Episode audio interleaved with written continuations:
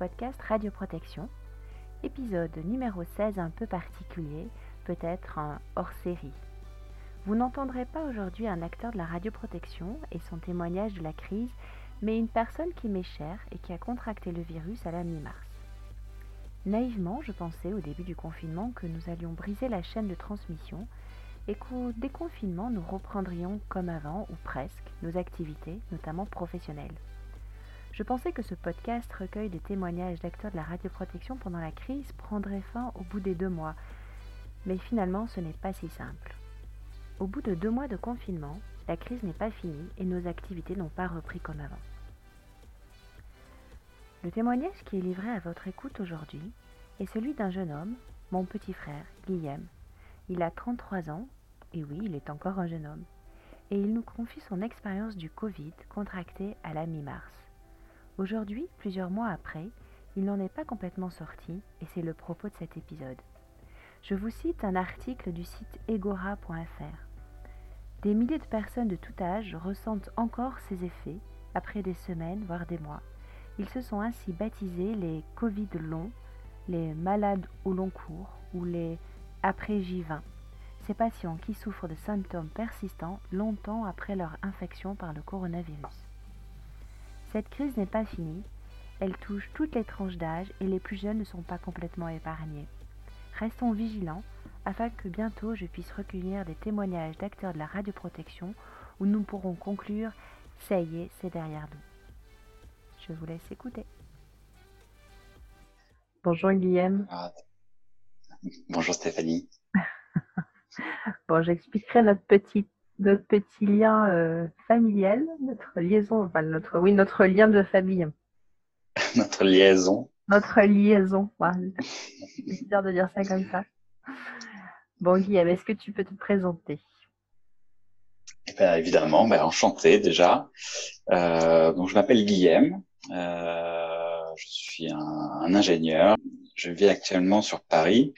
J'ai 33 ans et concernant mon parcours, j'ai fait mes études, euh, mes études sur Bordeaux, des études d'ingénieur mécanique, et euh, j'ai eu la chance d'être embauché à la suite de mes, de mes études chez PSA, où je suis resté euh, environ six ans en tant qu'ingénieur en recherche et développement. après ces six années-là passées chez PSA, on a vécu une petite aventure américaine avec avec ma femme euh, donc on est parti vivre deux ans à San Francisco. Euh, et on est rentré euh, fin 2019 en France euh, sur Paris. Euh, une fois rentré à Paris, j'ai commencé à chercher du travail et euh, j'ai trouvé une mission en CDD chez chez Safran, donc une entreprise qui, fait du matériel aéronautique et je l'ai commencé, euh, j'ai commencé exactement le 17 février 2020. Donc euh, pas longtemps avant euh, un petit épisode de l'histoire euh, de l'histoire mondiale, pas longtemps avant le début de, du coup de, de la pandémie de, du Covid-19. Donc tu me dis que tu, tu habites à Paris, tu habites à Paris intramuros. Ouais, on est dans le, on est dans le 13e arrondissement avec ma femme, euh, qu'on aime beaucoup. On était, c'était déjà l'arrondissement dans lequel on habitait euh, avant de quitter la France pour euh, ce petit épisode de deux ans aux États-Unis. Et c'est un, c'est un quartier qu'on apprécie, donc on a décidé d'y revenir. Et en plus, ça nous facilite euh, pas mal les choses vis-à-vis des, des, transports, chacun pour aller au travail. Donc, euh, donc voilà, on habite dans Paris intramuros. Comme ça, on profite de Paris, de Paris le, le plus possible. Ok. Donc le 17 février, tu commences une mission chez, euh, enfin, euh, pour Safran. C'est ça. Euh, alors, pour être un peu plus exact, je commence une mission de euh, de neuf mois pour Safran. Euh, en fait, j'exagère un peu. C'est pas tout à fait Safran. C'est une c'est une joint venture. C'est je sais pas comment dire en français une une collaboration entre Safran et Rolls-Royce, parce que Rolls-Royce ne font pas que des voitures, ils font principalement d'ailleurs des moteurs d'avion. Donc, je travaille dans une petite structure au sein de Safran qui est possédée à 50% par Safran et à 50% pour le, pour, euh, par Rolls-Royce. Donc, c'est euh, grosso modo, pour résumer, c'est une mission sur la, durant laquelle je, je m'occupe. Euh, on appelle ça des, des, transmissions de puissance. Donc, c'est c'est ce qui relie euh, le moteur de l'avion à tout le reste de l'avion. Ça, ça, ça se situe entre le moteur et l'avion. Et je m'occupe, euh, en résumé, je m'occupe de ça. Ok, très bien. Et, où est-ce qu'est ton lieu géographique de travail, ton bureau? Ah, c'est euh, euh, donc pour ceux qui sont pas parisiens, le, le 13e arrondissement dans Paris, on va dire c'est le sud-est de Paris. Et Colombes, c'est euh, la banlieue vraiment proche, euh, c'est juste après le, le périph, c'est la banlieue euh, nord-ouest. Donc, mais heureusement, il y a les transports en commun faciles qui me permettent de faire cette diagonale. voilà, donc je travaille sur Colombes. D'accord, ok. Donc le 17, tu commences cette nouvelle mission. Le 17 février. Alors le 14 et 15 mars, c'est-à-dire juste après ton anniversaire et juste avant celui de Laurent, mon mari, tu pars voir notre sœur en Bourgogne. C'est ça, tout à fait. Un petit week-end euh, bourguignon euh, avec ma femme pour aller voir euh, pour aller voir notre sœur en Bourgogne. On passe on passe un excellent week-end en famille, à bien manger, à boire des, des, des, bonnes bouteilles de vin. Le week-end se passe se passe vraiment très bien. Et à ce moment-là, on commençait déjà, comment dire, on, parlait déjà beaucoup hein, du, du, coronavirus, mais on savait pas juste que c'était dans un coin de notre tête, mais euh, voilà, on s'en inquiétait pas beaucoup plus que ça. D'accord, vous n'étiez euh, pas, inquiet en fait quand vous avez pris le train, que vous êtes parti en Bourgogne? Non, vraiment, c'était pas. Euh... On sentait qu'il y a quelque chose qui se préparait, mais soit ça pouvait tomber, retomber comme un, comme un soufflet, ou au contraire, ça pouvait prendre de l'ampleur. Mais c'est un moment où on se posait pas trop la question d'un confinement, par exemple. Ça pouvait arriver, mais c'était pas, on n'était pas encore vraiment sûr. Donc, on est parti un peu l'esprit tranquille. Voilà, on a juste profité de notre week-end qui était prévu de, de prévu de longue date. Et euh, voilà, sans trop se poser de questions. Euh, et le week-end d'ailleurs, c'est plutôt, c'est plutôt bien passé. Et euh, on a pris le train, euh, on a pris le train pour rentrer sur Paris, euh, du coup le dimanche soir, et euh, moi j'ai repris le travail lundi matin. D'accord. alors c'est vrai que je me souviens que dans le train, les gens commençaient, le train était bondé et les gens commençaient déjà. donc ça c'était le, ouais, le week-end du 15 mars.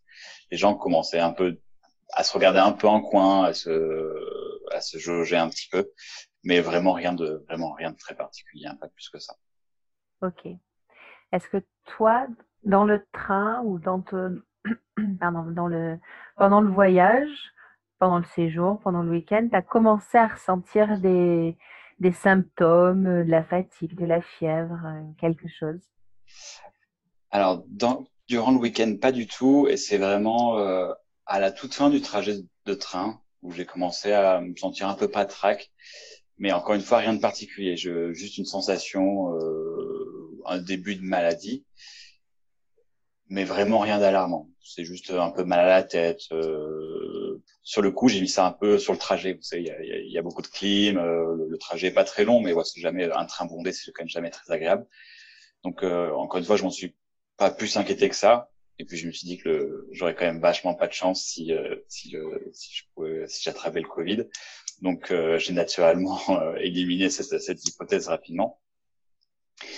Et euh, dans le train, c'est dans le train finalement où j'ai ressenti, euh, à la fin du trajet, où j'ai pu ressentir les, ces premiers symptômes-là. Mais sur le moment, je me suis, j'ai pas du tout mis sur le dos du, du Covid. Ok. Donc ça, c'est le dimanche soir. Le lundi, tu travaillais? Tout à fait. Le lundi, je travaillais. Je suis allé au travail parce que le lundi matin, moins de symptômes finalement que le dimanche soir. Euh, en me levant, ça allait plutôt bien. Euh, ça allait plutôt bien. Et, euh, et c'est durant la matinée, euh, sur les coups, enfin Alors, il s'est passé plusieurs choses cette matinée-là.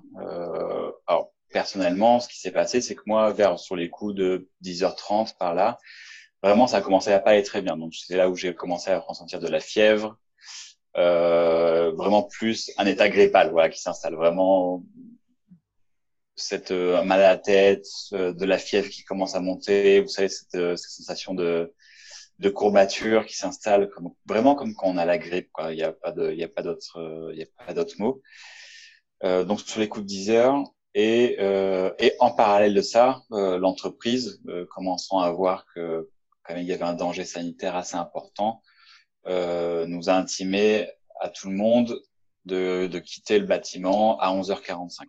Donc euh, D'accord, comme une évacuation en fait. Enfin, c'était une évacuation. Comme une, ouais, en fait, ouais, durant le week-end, ils savaient pas trop ce qui allait se passer. Le lundi matin, ils ont fait une réunion et ils ont décidé, euh, en résumé, de bon, bah, c'est mieux si on envoie tout le monde, euh, tout le monde chez soi, euh, même si pour une journée, euh, une semaine, euh, un mois, on sait pas encore. Mais en attendant de savoir, on, on renvoie tout le monde chez soi. ce qui finalement m'allait bien à moi parce que je commençais vraiment à me sentir mal et je commençais à me poser des questions. Donc j'ai pris un peu d'écart avec mes collègues. Euh, on a fait le trajet ensemble jusqu'au Transilien, mais en, respectant une certaine distance. Euh, on n'avait pas encore de masque à l'époque, hein, euh, même pas de même pas de gel hydroalcoolique, c'était pas c'était pas c'était pas répandu. Et, euh, et voilà, donc on est tous rentrés chez soi. Et c'est vraiment moi dans les dans cette, dans cette fin de journée-là et le lendemain où vraiment les symptômes se sont installés. Et euh, on va dire j'ai plutôt de la chance parce que mes symptômes à moi qui se sont installés sont plutôt grosso modo les symptômes de la grippe. Euh, donc c'est vraiment des fortes fièvres pendant 3-4 jours, euh, des très gros mal de tête, euh, une fatigue généralisée et les courbatures. Vraiment comme une, comme une grippe. Et je n'avais pas j'avais pas ou peu de symptômes respiratoires, par exemple. Euh, ce, qui, ce qui était finalement le plus inquiétant, enfin c'était l'aspect le plus inquiétant dans, de cette maladie, et moi je ne l'avais pas. Et euh, finalement, pendant ces premiers jours, je me suis dit que tiens c'est bizarre, j'ai pas ces symptômes respiratoires, euh, donc ça doit pas être le Covid finalement, ça peut être autre chose, ça peut être une grippe, quoi, tout simplement. Et, euh, et vraiment, ce qui m'a fait basculer sur le fait euh, le fait que je, puisse avoir le Covid, c'est que du jour au lendemain, après ces trois quatre jours de ces premiers trois quatre jours, j'ai totalement perdu le goût et l'odorat à 100%. Et donc c'est vraiment à ce moment-là où j'ai décidé d'appeler le médecin, euh, histoire d'être sûr. Et lui euh, a confirmé. Donc c'était un, c'était une, comment ça? C'était une consultation par visioconférence. Déjà, ils ont, ils ont, ils ont mis ça en place très très vite. Oui. Une téléconsultation. Et voilà, ça, c'était une téléconsultation. Donc j'ai fait une téléconsultation euh, avec un médecin et, euh, et lui était euh, sûr à 99% vis-à-vis des symptômes que j'avais, que c'était le coronavirus et surtout, à ce moment-là, il m'a expliqué que la perte totale de goût et d'odorat était euh, très spécifique au coronavirus. En fait, il y a très peu d'autres euh, maladies qui le provoquent. Euh, des fois, si on a les sinus bloqués avec un gros rhume et, euh, ou une grippe, ça peut arriver, mais jamais à 100%. Finalement, c'est juste qu'on a, on a le nez bouché et on sent un peu moins le goût, mais vraiment, c'est jamais à 100%, comme à ce niveau-là. Vraiment, plus aucun goût et plus aucun odorat. Donc c'est pas très rigolo, mais c'est pas très gênant non plus. Euh, c'était, euh, c'était, il fallait un peu s'adapter. Le lundi, enfin le dimanche soir, tu commences, symptômes euh, grippaux, on va dire, mais très légers, ça, ça s'accentue. Donc, toi, tu penses à une grippe, tu, tu as quand même en tête l'hypothèse du Covid, mais finalement, comme tu n'as que, entre guillemets, des symptômes de grippe, c'est quelque chose que, comme tu dis, tu laisses de côté. Et c'est quand tu as ce phénomène euh, d'agueusie, je pense on dit comme ça, l'agueusie, euh, c'est à ce moment-là que tu te dis, bah, c'est peut-être le Covid, et, c'est là que tu te décides de consulter. Tu n'avais pas consulté avant. D'accord. Tu n'étais pas inquiet, en fait. C'est ça. Alors, euh, non, alors, je n'étais pas inquiet pour plusieurs choses, parce que du coup, pendant ces, ces, journées-là, ces quelques jours, en fait, il s'est passé beaucoup de choses. Hein. On, a, on a reçu beaucoup de messages de la part du gouvernement, des autorités. Euh, on va dire les premières règles de distanciation sociale bah, là, pouvait pas être mieux appliqué parce qu'on était euh, cloîtré chez soi, chez nous, avec euh, avec ma femme. Donc finalement, on, ne risquait pas, je ne risquais pas dans tous les cas de, de contaminer quelqu'un, si ce n'est si ce n'est ma femme. Et, euh, et j'avais décidé d'attendre peut-être deux, trois jours histoire de de voir comment ça se passait. C'est vraiment le moment où j'ai euh, je n'ai plus ressenti de goût que là j'ai décidé d'appeler un médecin pour avoir plus d'éléments de sa part et, euh, et peut-être un, un diagnostic. D'accord. Tu as eu un traitement médicamenteux particulier? Euh, non, c'est ça qui est très particulier, c'est que bon déjà c'est une téléconsultation, donc on doit décrire les symptômes uniquement avec euh, avec des mots, euh, donc il n'y a pas d'auscultation possible et euh, et aussi c'est un moment où il ne connaissait absolument pas la maladie et il commençait à y avoir des messages comme quoi certains médicaments euh, prescrits en temps normal pour traiter des des maladies qui ont les mêmes symptômes, hein, la, la, la, grippe notamment ou des gros rhumes. En fait, ces médicaments-là pouvaient accentuer finalement les, les, symptômes du Covid, notamment les détresse respiratoires. Donc, euh, la, enfin, la seule chose à faire, c'est de, de, rester chez soi et de respecter les distanciations sociales. Euh, il y avait quand même un message euh, au milieu de tout ça. Il me, il m'a quand même dit euh, un message un peu inquiétant sur le coup, c'est que d'après les, premiers éléments dont ils, qu'ils avaient à leur disposition, les médecins voyaient que euh, en fait le pic de la maladie est là où pouvaient se déclarer les symptômes respiratoires les plus graves, euh, potentiellement euh, ce qui peut te faire appeler les urgences ou aller à l'hôpital euh, de manière euh, bah, en urgence. Ça arrivait à peu près dix jours après l'apparition des premiers symptômes. Donc moi, il me restait à peu près, grosso modo, une semaine à attendre à surveiller mon corps, euh, savoir est-ce que bah, est-ce que là maintenant je bascule, est-ce que je bascule dans une détresse respiratoire? Et cette attente en fait c'était presque le plus difficile dans la maladie parce que comme j'ai expliqué plus tôt, mes symptômes étaient bon c'était pas très agréable mais c'était pas non plus très grave. J'avais pas particulièrement de mal à respirer.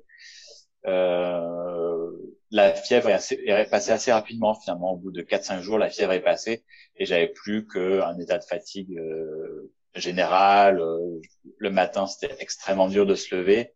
Mais finalement, à part ça, ça allait. Euh, chaque jour, il me dit, ah bah, peut-être que dans cinq jours, là, euh, je vais devoir aller à l'hôpital parce que ça peut arriver d'un coup. C'est ce que, ce que m'avait expliqué le médecin.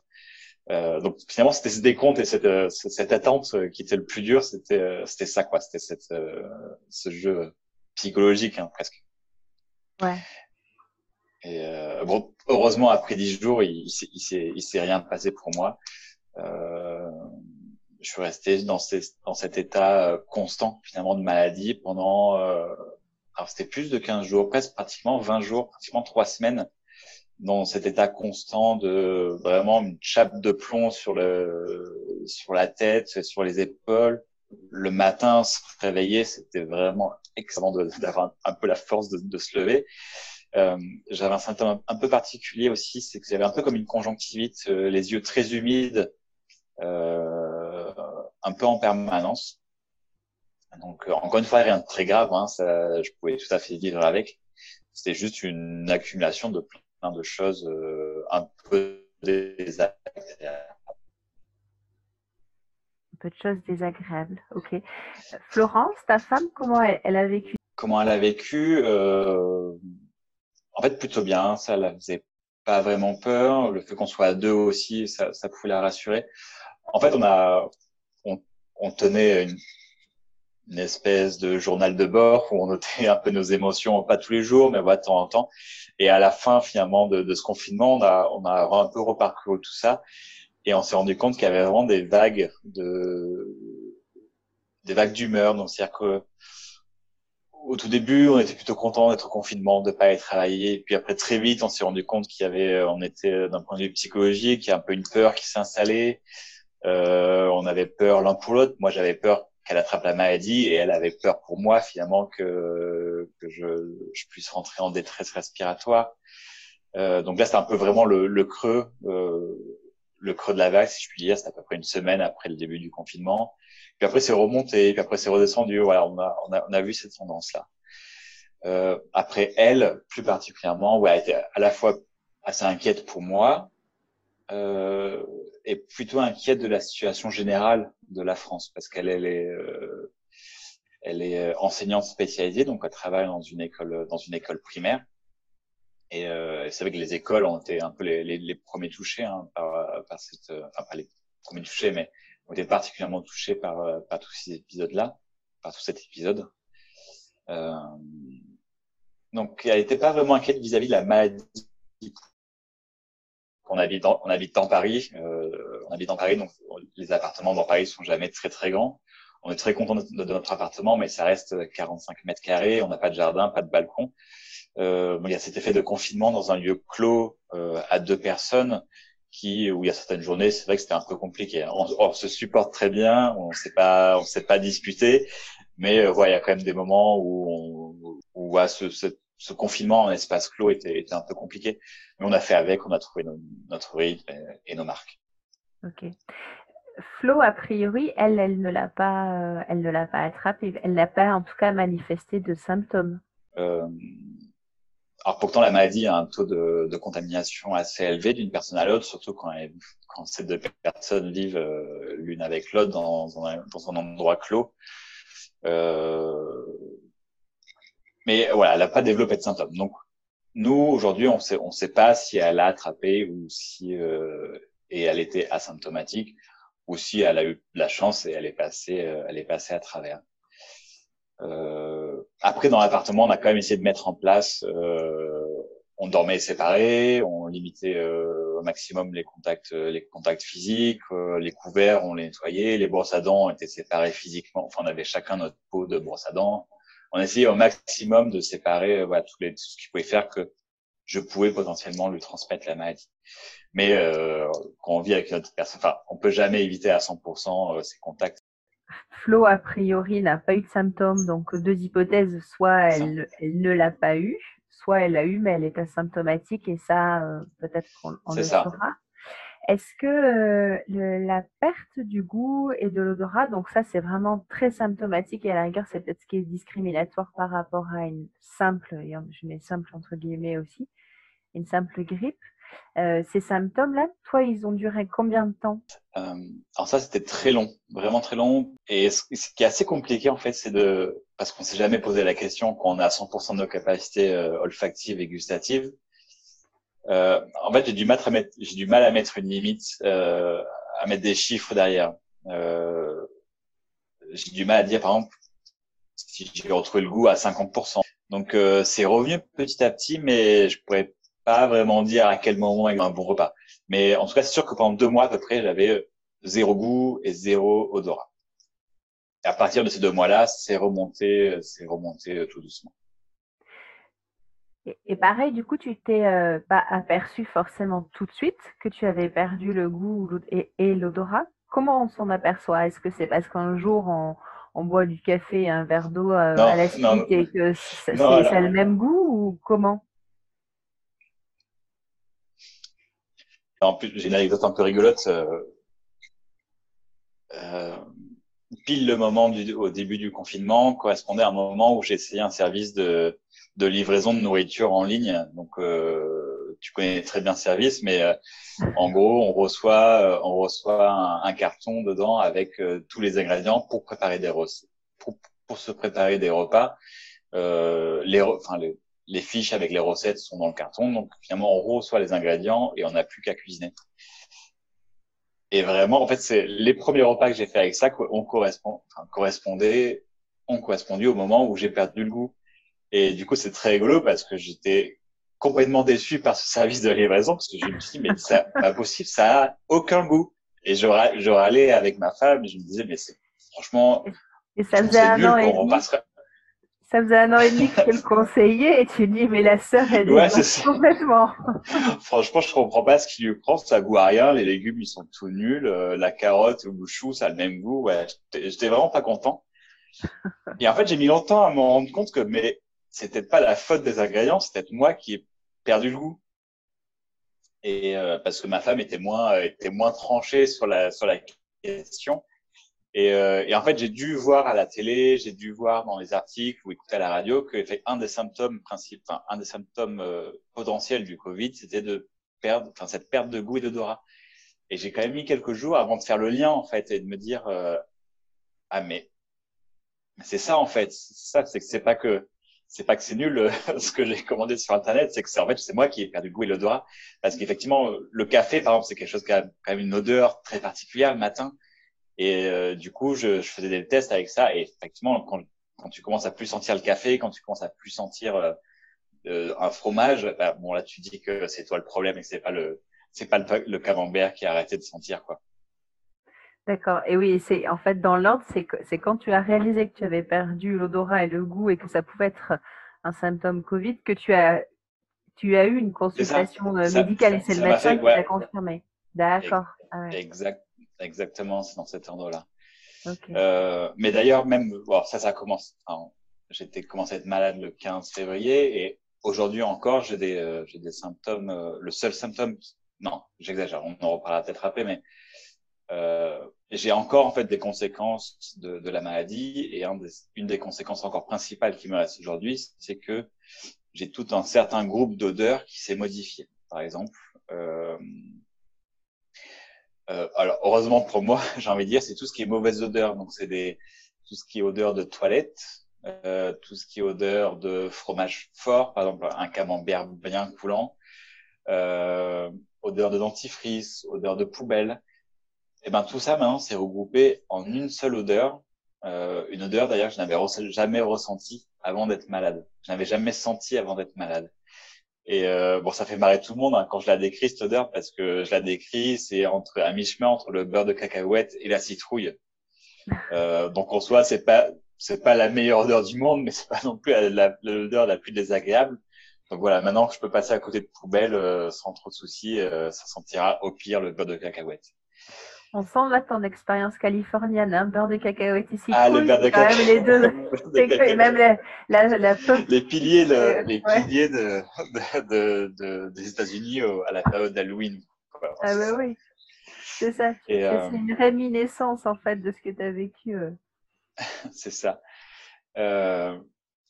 Oui, en fait, du coup, je parle des symptômes qui me restent euh, après après le Covid. Euh, ça tombe bien parce que je suis allé je suis allé cette semaine chez le médecin parce que en fait j'ai encore des symptômes qui perdurent. Euh, et après, après ces nombreux mois, j'ai pris cette semaine d'addition d'aller voir le médecin parce que euh, ça, ça, dure vraiment en longueur et je voulais avoir un avis médical voilà, quelques mois après que le, virus soit apparu. Je me disais qu'on en savait peut-être un peu plus sur la maladie, donc j'ai décidé, d'aller voir le voir le médecin. Et euh, en fait, les symptômes qui perdurent, donc bah, c'est cette, cette odeur un peu modifiée sur vis-à-vis de certaines euh, certaines odeurs. Et euh, mais de temps en temps, j'ai des réminiscences de d'à peu près tous les symptômes que j'ai pu avoir au pic de la maladie. Euh, donc ça va être une fatigue extrême qui va s'installer, mais d'un coup, euh, ça va durer une heure, deux heures, une journée, ça, ça dépend. Euh, et de temps, certains matins, euh, cette difficulté vraiment à se lever. Et ce qui est assez intéressant, c'est que j'arrive complètement à dissocier ces, états que je ressens vis-à-vis d'états que l'on pourrait ressentir, par exemple, qu'on est fatigué après une journée de travail ou j'ai pas beaucoup dormi donc je suis fatigué en me levant. Non, c'est qu'en fait ces états physiques que je ressentais pendant la maladie étaient très spécifiques en fait, c'est des états physiques que je n'avais jamais ressentis avant. Euh, donc je peux facilement, quand je ressens ces états-là, me me dire, bah, tiens, ça, cet état-là est en lien avec la maladie. C'est pas juste parce que j'ai mal dormi, c'est pas juste parce que euh, j'ai passé une journée un peu compliquée au travail.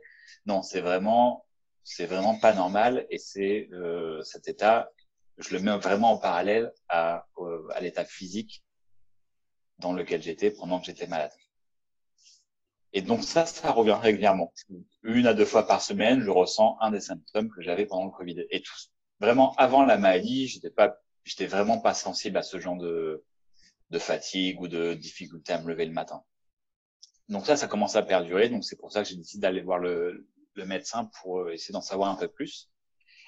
Et euh, du coup, j'étais un peu déçu par sa réponse parce que ce qu'elle m'a expliqué, c'est qu'en fait, euh, ils en savent pas beaucoup plus sur la maladie.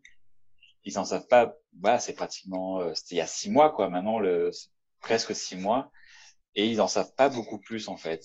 Et euh, elle ne pouvait pas me répondre et la seule chose qu'elle pouvait me dire, c'est qu'elle voyait régulièrement des, des, des patients qui ont été malades, qui ont eu le Covid, le Covid-19 et qui viennent la voir avec finalement les mêmes témoignages que moi, euh, à savoir des réminiscences régulières de la maladie et, euh, et des symptômes sur le long terme, typiquement le, des odeurs, ce genre de choses. Mais tout comme euh, le cocktail de symptômes qu'un malade peut avoir est vraiment inhérent au malade, euh, tous les symptômes qui perdurent sont, euh, sont uniques, quoi, suivant chaque personne.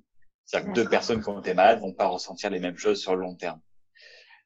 Euh, et elle était un peu désolée parce qu'elle ne pouvait pas faire grand-chose. Euh, elle m'a juste prescrit euh, des corticoïdes pour le l'odorat. Euh, mais elle est même pas sûre que ça marche. Voilà, elle, sait juste que certains ORL prescrivent ça, donc elle, me l'a fait, mais bon, elle, n'est pas vraiment sûre. Elle m'a prescrit ça et, euh, et des prises de sang, juste pour éliminer le fait que ce soit pas une, dû à des carences, par exemple, que j'aurais pu développer pendant la maille, des carences en fer, ou ouais, des carences en quelque chose. Et, euh, et, du coup, je vais coupler cette prise de sang, enfin, je vais profiter de cette prise de sang aussi pour faire un test pour savoir si j'ai les anticorps euh, de la maladie. Donc, ce qui pourrait prouver que j'ai bien eu la maladie. Parce que c'est un point, oui, effectivement, qu'on n'a pas abordé, c'est que euh, au tout début, enfin, quand moi j'étais malade, c'était vraiment le tout début hein, de, du confinement, c'était les premiers jours, et, euh, et, les tests étaient pas encore mis en place, et, euh, et même le médecin m'a déconseillé d'aller faire les tests une fois que lui m'avait euh, m'avait ausculté, m'avait télé-ausculté, si je puis dire. Et il m'a déconseillé d'aller faire les tests parce que j'avais plus de chances de contaminer de gens, enfin de personnes. En sortant, en oui, autre chose, voilà. Et finalement, la réponse du test n'apporterait rien à, à, à, la chose, quoi. Je serais toujours malade et il y aurait toujours aucun traitement pour moi. Donc, il valait mieux que je reste chez moi, confiné, et que ça se passe, quoi. Euh, donc voilà, à cette époque-là, je me suis pas fait tester et puis euh, et puis je l'ai pas fait par la suite parce que euh, parce que encore une fois, j'ai téléphoné à mon médecin du travail et j'ai retéléphoné à mon médecin traitant et les deux m'ont dit la même chose. Ils m'ont dit écoutez, les tests euh, sont pas sûrs encore aujourd'hui à 100%. Donc la réponse que vous allez avoir en fait, encore une fois, nous apportera rien euh, parce que si le test revient positif, bon, ok, vous avez eu le coronavirus. Ok, vous êtes content de le savoir, vous rentrez dans les statistiques. Il est tout à fait possible que le test revienne négatif. Mais ça ne voudra pas dire pour autant que je n'ai pas eu le coronavirus. Euh, donc c'est pour ça que j'ai mis autant de temps finalement à décider d'aller faire ce, ce, ce test sanguin. Et là, je ne vais le faire que parce que je dois en même temps vérifier que j'ai pas de, de carence particulière vis-à-vis de mes symptômes qui, euh, qui perdurent. D'accord. Donc là, tu as fait cette, cette prise de sang. Tu l'as déjà faite. Je la, euh, alors non, je la fais, de, je la fais demain matin. Je la fais demain matin. Donc, euh, il faudra faire un deuxième épisode euh, pour les pour les résultats. Suspense, teasing. En fait, tu vois, ce qui est quand même, euh, ce qui est quand même perturbant, en fait, finalement, le, les symptômes, ta maladie et, euh, et, et, le confinement, je mettrais aussi en parallèle ça. En fait, quand on est entré en confinement dans la crise, moi, naïvement, je pensais que voilà, on s'arrêtait, bon, peut-être 15 jours, un mois au début, finalement, ça a été deux mois, mais quand on sortirait de ça, ça serait fini, tu vois, il n'y aurait plus la maladie, ça serait derrière nous, on repartirait. Pas comme le monde d'avant, parce qu'on espère tout ce qui est des choses qui changent, mais, mais voilà, on, on repartait que le virus n'était plus là.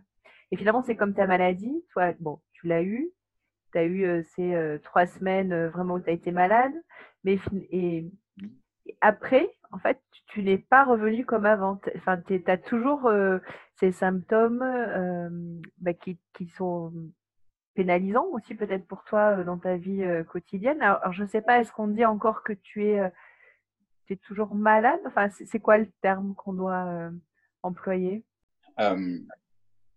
Non, je suis plus malade dans le sens où mon corps a fabriqué les anticorps et euh, arrive à gérer euh, à gérer la maladie. Donc ça c'est par contre ce que m'a pu ce que m'a pu ce que la médecin excusez-moi ce que la la médecin a pu m'expliquer c'est que euh, du coup mon corps a fabriqué des anticorps pour lutter contre la maladie. Donc c'est que à la fois moi je ne suis plus contagieux parce que dès qu'il y a euh, dès que le virus entre dans mon corps, il est de suite géré par mes anticorps, détruit, éliminé, si tu veux.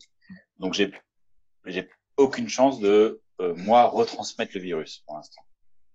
Par contre, le virus, quand lui était dans mon corps, quand j'étais malade pendant ces trois semaines-là, on va dire, il a fait des, il a fait des dégâts, on peut dire ça, parce que le virus, euh, euh, comment dire, alors j'ai pas envie d'employer de mauvais termes, mais euh, le virus se met et attaque les nerfs en fait. Donc c'est pour ça que, c'est d'ailleurs pour ça que mes odeurs sont modifiées, c'est-à-dire que mon cerveau, quand il voit une molécule olfactive arriver euh, sur le récepteur, euh, sur le récepteur, il ne l'interprète plus de la bonne manière. C'est parce que le chemin nerveux a été endommagé. Et euh, donc ça, c'est plus parce que euh, ces symptômes sur le long terme, ce n'est plus parce que j'ai la maladie à l'intérieur, mais on va dire c'est plutôt des séquelles.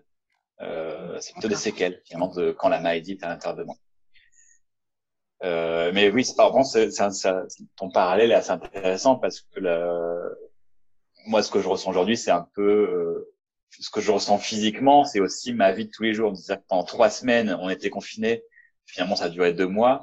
Mais aujourd'hui, je suis encore en, en, dispositif de chômage partiel, par exemple. Donc, c'est-à-dire que je, finalement, la maladie dans mon quotidien, elle est encore là.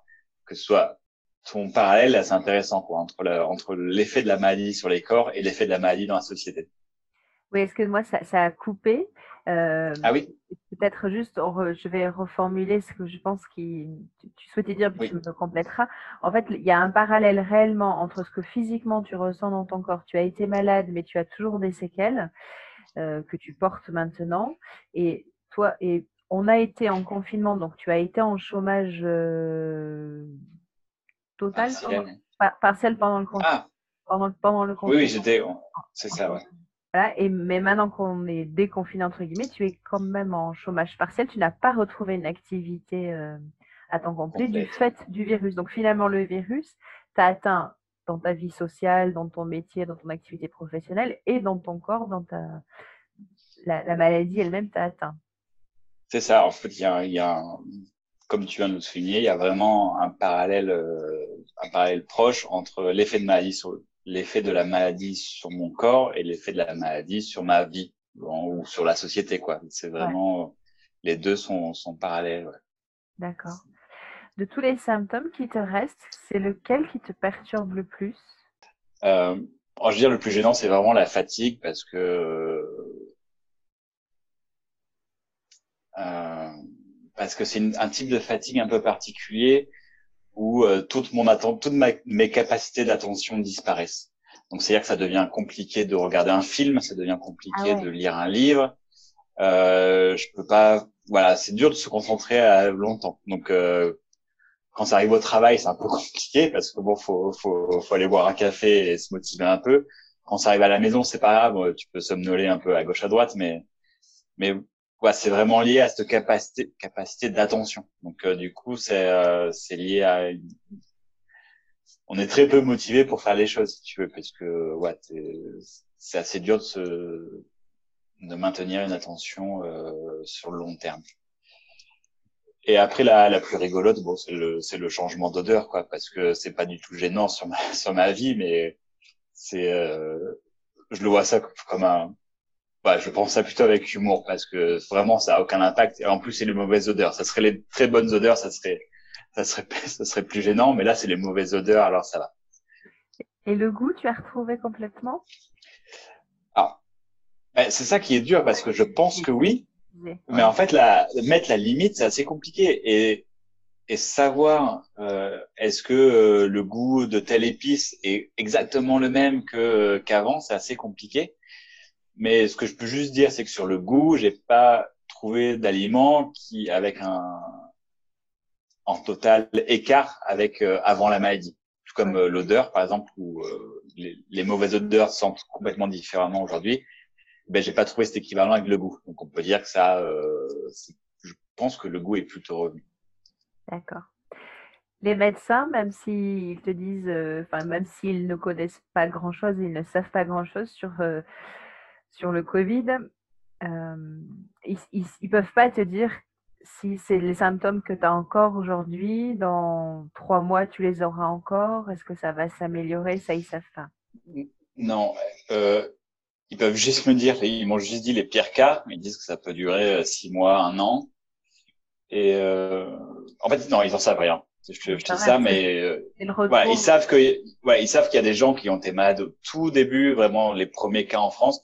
Il y en a encore qui sont, qui comme moi, ont des symptômes un peu sur long terme et plus graves. Hein. D'ailleurs, moi, je suis plutôt bien loti dans le lot parce que c'est quand même pas très très gênant. J'arrive à vivre, je veux dire. Mais il y a des gens qui, euh, parmi les tout premiers infectés, ont encore des symptômes.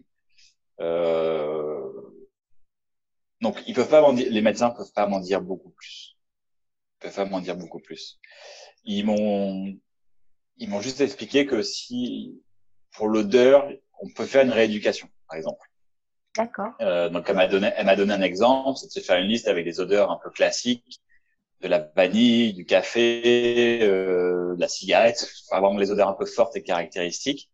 Se faire une liste sur un papier et dès qu'on voit, dès qu'on rencontre cette odeur, sortir le papier se le mettre devant les yeux, sentir l'odeur et euh, lire le mot en fait. Vraiment qu'il y ait une association forte entre euh, l'odeur qu'on ressent, le mot, parce que odeur on la connaît de avant la maladie, donc notre cerveau il a enregistré cette information quelque part. Donc j'ai ma tasse de café, je mets le café sous mon nez et je dis café, café, café, café, café, café. Et ça, alors moi aussi j'ai fait comme toi. Je, là vous voyez, vous, vous le voyez pas, mais Stéphanie rigole, mais c'est c'est vraiment, elle m'a décrit, elle m'a décrit ça comme ça. C'est euh, tout comme pour euh, apprendre à marcher après un accident. Donc c'est comme euh, après un accident, c'est c'est de la, c'est comme de la kiné, c'est de la thérapie. C'est ça. Et sauf que c'est à faire tout seul à la maison comme un grand. Ouais. Ok. Euh, sur, la, sur ton immunité éventuelle, sur euh, donc là tu l'as attrapé, on te dit qu'a priori tu ne peux plus l'attraper, tu ne peux plus être contagieux. Est-ce que c'est acquis ou est-ce que euh, ça peut partir et tu peux être à nouveau malade? Encore une fois, ils n'en, en savent absolument rien, donc j'ai pas de réponse à te donner. je ne sais pas si quelqu'un le sait quelque part dans le monde. ce qui, le seul message que j'ai entendu plusieurs fois de par mon médecin traitant ou mon médecin du travail, c'est que six mois d'immunité, c'est à peu près acquis. Euh... Après, au-delà, ils en savent vraiment rien. Tu peux retomber malade, potentiellement. En fait, ils en savent rien. Donc, je peux, je peux, j'ai même pas de réponse à t'apporter. C'est que les personnes que, enfin, les interlocuteurs que j'ai eus euh, n'avaient pas eux-mêmes de réponse à me donner, de réponse définitive. Ton avenir avec ça, comment tu l'envisages? Tu es assez serein Tu te dis que tu arriveras à gérer Tu vas rattraper Tu vas te rééduquer Est-ce que tu es angoissé? Est-ce que comment tu gères euh, Comme fois mes symptômes sont pas les plus graves, sont pas les plus graves, et euh, donc ça m'inquiète pas. Par contre, là où je suis inquiet, c'est que du coup, je vois sur Internet, aux informations, beaucoup de témoignages qui, euh, qui m'inquiètent. Donc, c'est plutôt, finalement, c'est plutôt euh, me tenir au courant qui m'inquiète parce que ces, témoignages sont souvent de l'ordre du euh, tiens, on, se rend compte que potentiellement, les réattrape le Covid, que finalement, la, la deuxième vague est beaucoup plus, euh, beaucoup plus forte que la première fois qu'ils l'ont eu. Et c'est peut-être dans ces cas-là où ils vont faire des détresses respiratoires, où ils vont avoir des symptômes vraiment les plus graves. Donc finalement, plus je me renseigne, plus ça m'inquiète parce que comme personne n'en sait rien, personne n'a de réponse définitive. Et parmi le, parmi toutes les hypothèses, tu vas forcément regarder les plus alarmantes. Donc j'ai décidé d'arrêter de regarder tout ça et de pas trop stresser. Donc euh, tant que je regarde pas tout, ce type d'informations, ça me, je suis pas trop inquiet. Non, pour l'anecdote, en fait, j'ai eu l'idée de ce podcast. Euh, eh ben, c'était euh, ben, début mars aussi. Bon, toi, tu. Euh, en fait, il faut dire que tu nous as pas donné de nouvelles pendant une semaine, donc on était tous euh, affolés parce qu'on se doutait qu'il se passait quelque chose, mais on n'arrivait pas à te joindre. On, a, on, est passé par ta femme pour avoir quelques nouvelles.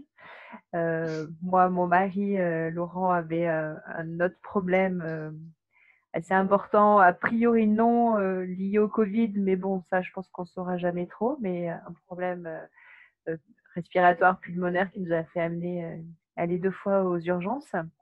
Et j'avais très peur qu'il attrape en plus par-dessus le Covid. Et du coup, à ce moment-là, j'ai décidé d'arrêter, ouais, d'écouter toutes les infos comme je ne dormais pas très bien, à 3 heures du matin, euh, bah, en fait, j'écoutais des podcasts. en fait, parce que sinon, j'allumais la radio ou la télé, c'était une avalanche d'informations. Ah, c'est l'horreur, oui.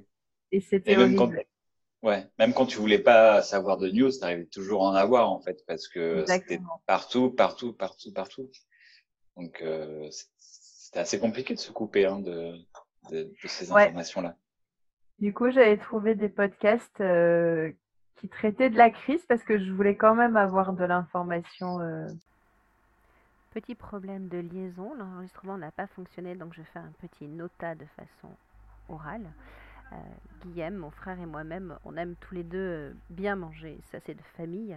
Donc le podcast que j'ai écouté pendant mes nuits d'insomnie, c'est un podcast qui s'appelle Business of Bouffe et qui euh, interviewe des entrepreneurs de la restauration, des cafés, des restaurants, toutes sortes de sociétés pour voir comment ils ont vécu le confinement, la crise.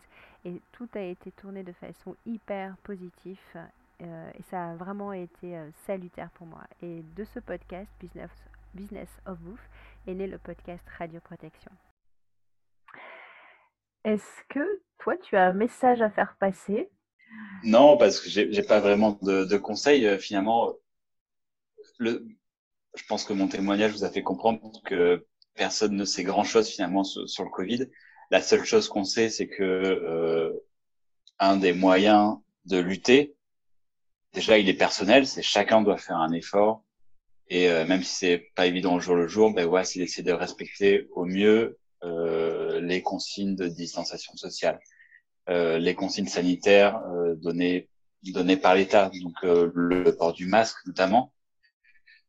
même si c'est plutôt bien respecté, hein, je dois, dois l'avouer, hein, parce que je prends le métro parisien tous les jours et il y a très peu de cas de, de, de manquement, enfin d'après ce que je peux voir. Donc voilà, l'effort, à faire, il est individuel et euh, chaque effort individuel fait qu'on fait un effort, euh, on fait un effort global. Donc euh, voilà, essayez de penser un peu à, votre voisin et faites, faites le maximum d'efforts. Merci Guillaume. Moi, je voulais juste rajouter ce qui m'importait dans l'interview ou dans ce que tu peux nous confier, c'est de montrer que ça n'arrive pas qu'aux personnes de plus de 65 ans, comme on peut entendre euh, dans les médias, tout le monde peut l'attraper et toi tu as 33 ans, tu es en bonne condition physique, tu n'as pas de pathologie particulière.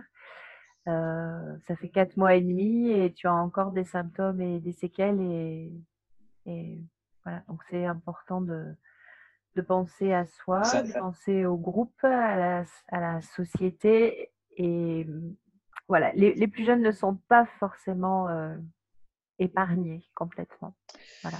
Tout à fait. Et euh, j'ai pas mal de contacts dans le milieu hospitalier de, sur Paris, notamment une, connaissance qui travaille au, service des, urgences.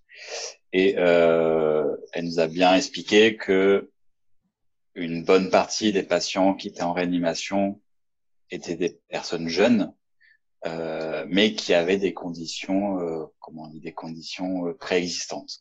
Euh, donc aggravante. Donc si tu, euh, moi j'ai eu de la chance, mais une personne jeune qui avait une condition particulière, une condition physique particulière, ça peut tout à fait, euh, ça peut tout à fait mal se passer. On a autant de chance finalement d'attraper le virus quand on est jeune ou vieux. Euh, quand on est jeune, on a juste cette capacité à résister un peu mieux, mais il peut tout à fait arriver effectivement qu'une condition physique particulière fasse que euh, ça devienne très grave. Et il suffit de pas grand-chose. Merci Guillaume. Merci à toi. À bientôt. À bientôt Stéphanie. Merci Guillaume pour ton témoignage. Prenez soin de vous, chers auditeurs. Prenez soin des autres. Lavage des mains, masque et distanciation sociale sont nos meilleures armes. Je vous dis à très vite.